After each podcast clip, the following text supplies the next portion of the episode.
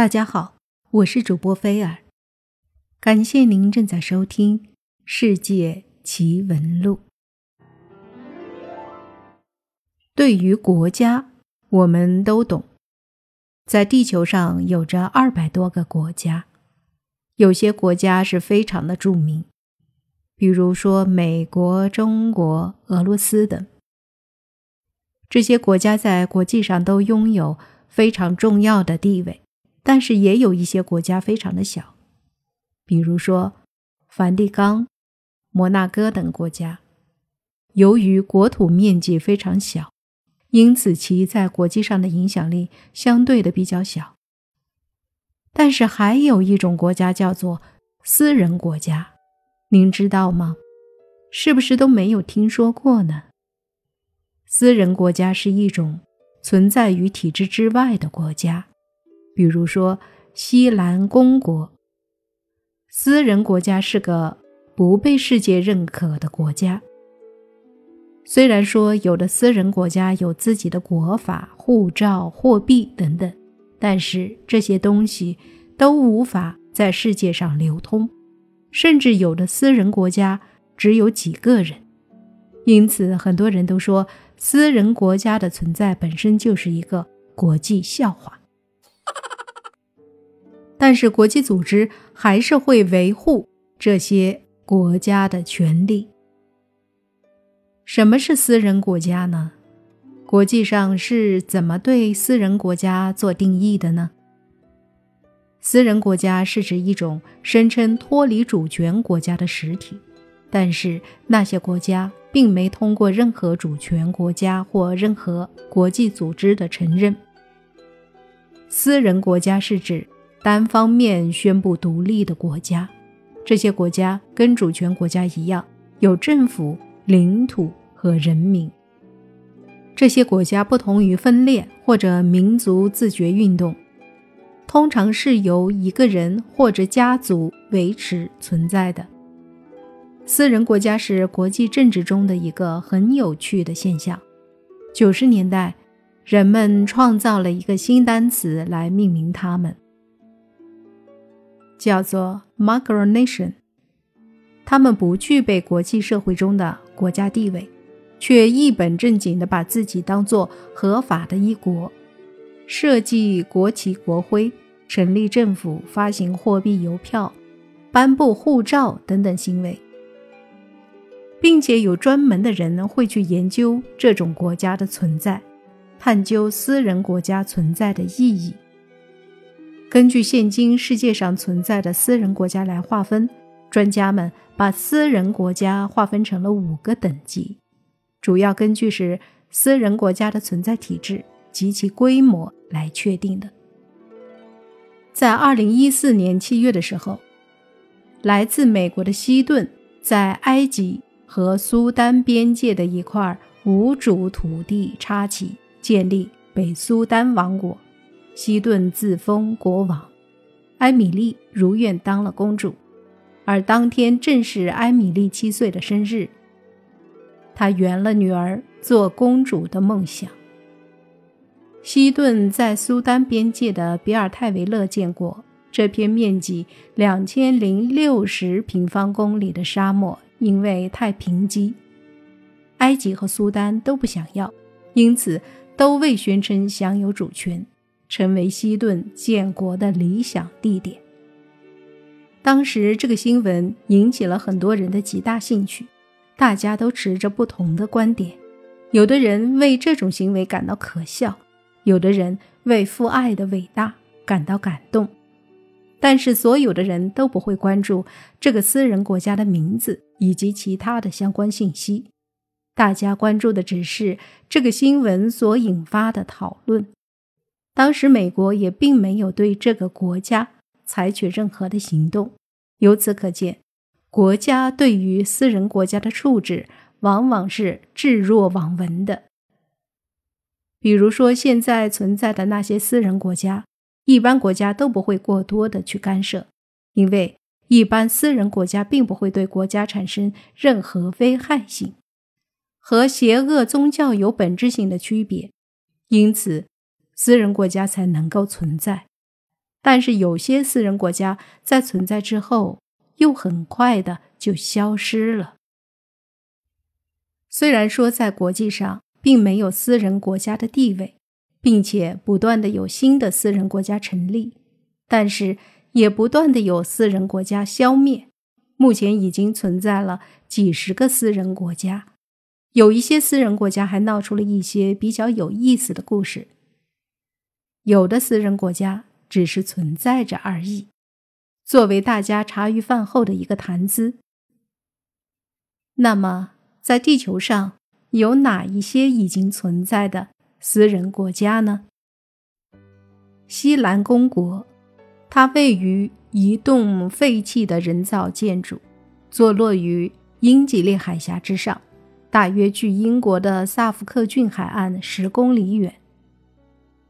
自1967年以来，西兰公国上的22名居民就宣布了独立，不再隶属于英国。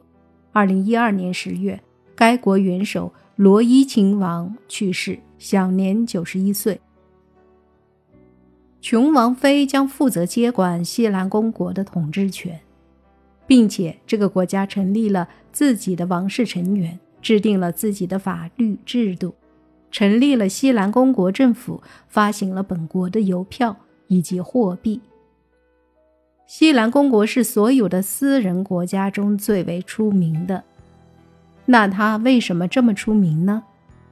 西兰公国在成立之后的这段时间发生了很多的事情。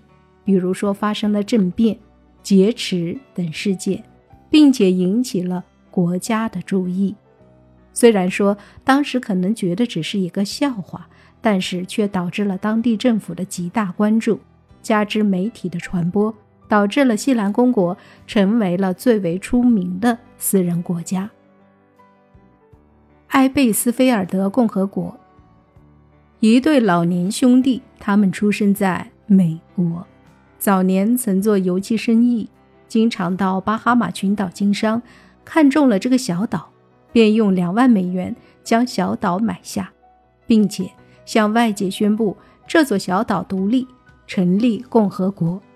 其中，哥哥担任总统职务，并且兼任驻美大使，弟弟则任总理。据称，该国曾在乔治·赫伯特·沃克·布什当政时获得过美国的援助。埃贝斯菲尔德共和国是一片位于巴哈马群岛上的珊瑚礁，总面积逾两万平方米。该国常住人口仅两人，但是这个私人国家并没有指定自己的国家标志等信息。赫特河省公国，这是一个有着三十多年历史的私人国家。该国位于澳大利亚博斯以北数百公里。曾隶属于澳大利亚西澳大利亚州的一部分。一九七零年四月二十一日，农场主伦纳德·乔治·卡斯勒和他的数名追随者宣布，他们所辖的农场领地从澳大利亚西澳大利亚州脱离，赫特河省公国正式成立。目前，该国自称它的独立已在澳大利亚国土局。一九八九年的一封内部信件中得到确认，但澳大利亚和世界上的其他任何国家都从未在官方场合正式承认过这个国家的存在。不过，这个国家制定了自己的国家标志，也就是国旗——艾尔加兰瓦尔加兰王国。这个私人国家是瑞典艺术家雷夫·埃尔格伦。和卡尔·迈克尔·凡豪斯沃尔夫在一九九二年构想并实施的建国计划。该国物质领土涵盖地球上所有国家之间的边境区域，所有国家领海外的海域，并涵盖所有感知领土、数字领土。尼马克共和国。尼马克共和国是一个由于全球变暖问题而意外发现的小岛。由于挪威的法律漏洞，所以发现者对岛屿拥有所有权。而发现者英国艺术家亚历克斯·哈特利则想建立一个私人国家。自由多尼亚公国，一九九二年，美国德克萨斯州一位名为 John Clive 的十多岁的少年大学生，他倡议制定建立的新国家——自由多尼亚公国，是奉行自由意志主义的一个微型国家。到了一九九七年，得到其他人的支持，就推举他为国王，称呼他为约翰一世亲王。目前，这个私人国家含有国民超过三百人，并且建立了自己的国旗、货币、银行标志等，成为了一个真正意义上的国家。塞博加大公国是个位于意大利西北部利古利亚的小城镇上的大公国，于1963年独立正式建国，居民只有360人，但拥有自己的宪法。货币、邮票、军队等，并与四十六个国家建交。这个私人国家经历了三个制度国家的过程，每个制度下都设计了自己的国家标志，还编写了自己的国歌，成立了自己国家的体制。沙兹尔共和国，沙兹尔共和国位于法国东部的杜省。和瑞士边境接壤，面积有四十平方千米，由十一个自治区所组成。沙兹尔共和国有自己的纸币以及国歌，国家语言是法语。这些私人国家都是目前依然存在的私人国家。我们也提到了，在历史上。有很多的私人国家成立之后就被灭国了，比如说玫瑰岛共和国、马尔堡公国、阿劳坎尼亚和巴塔哥尼亚王国、罗科尔、雷东达王国、人道王国。私人国家的存在说明了人们生活的一种状态体现。虽然说国家并不会阻止这种私人国家的存在。但是，这也会成为人类生活的一种神奇文化。